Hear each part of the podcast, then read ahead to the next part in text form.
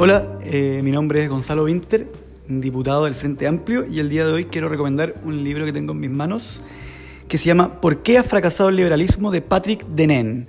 Es un libro que no concuerda con mis ideas, pero creo que es de lo más lúcido que se ha escrito para ejercitar la cabeza y pensar en el futuro y pensar en una teoría política que sea capaz de eh, hacerse cargo del futuro.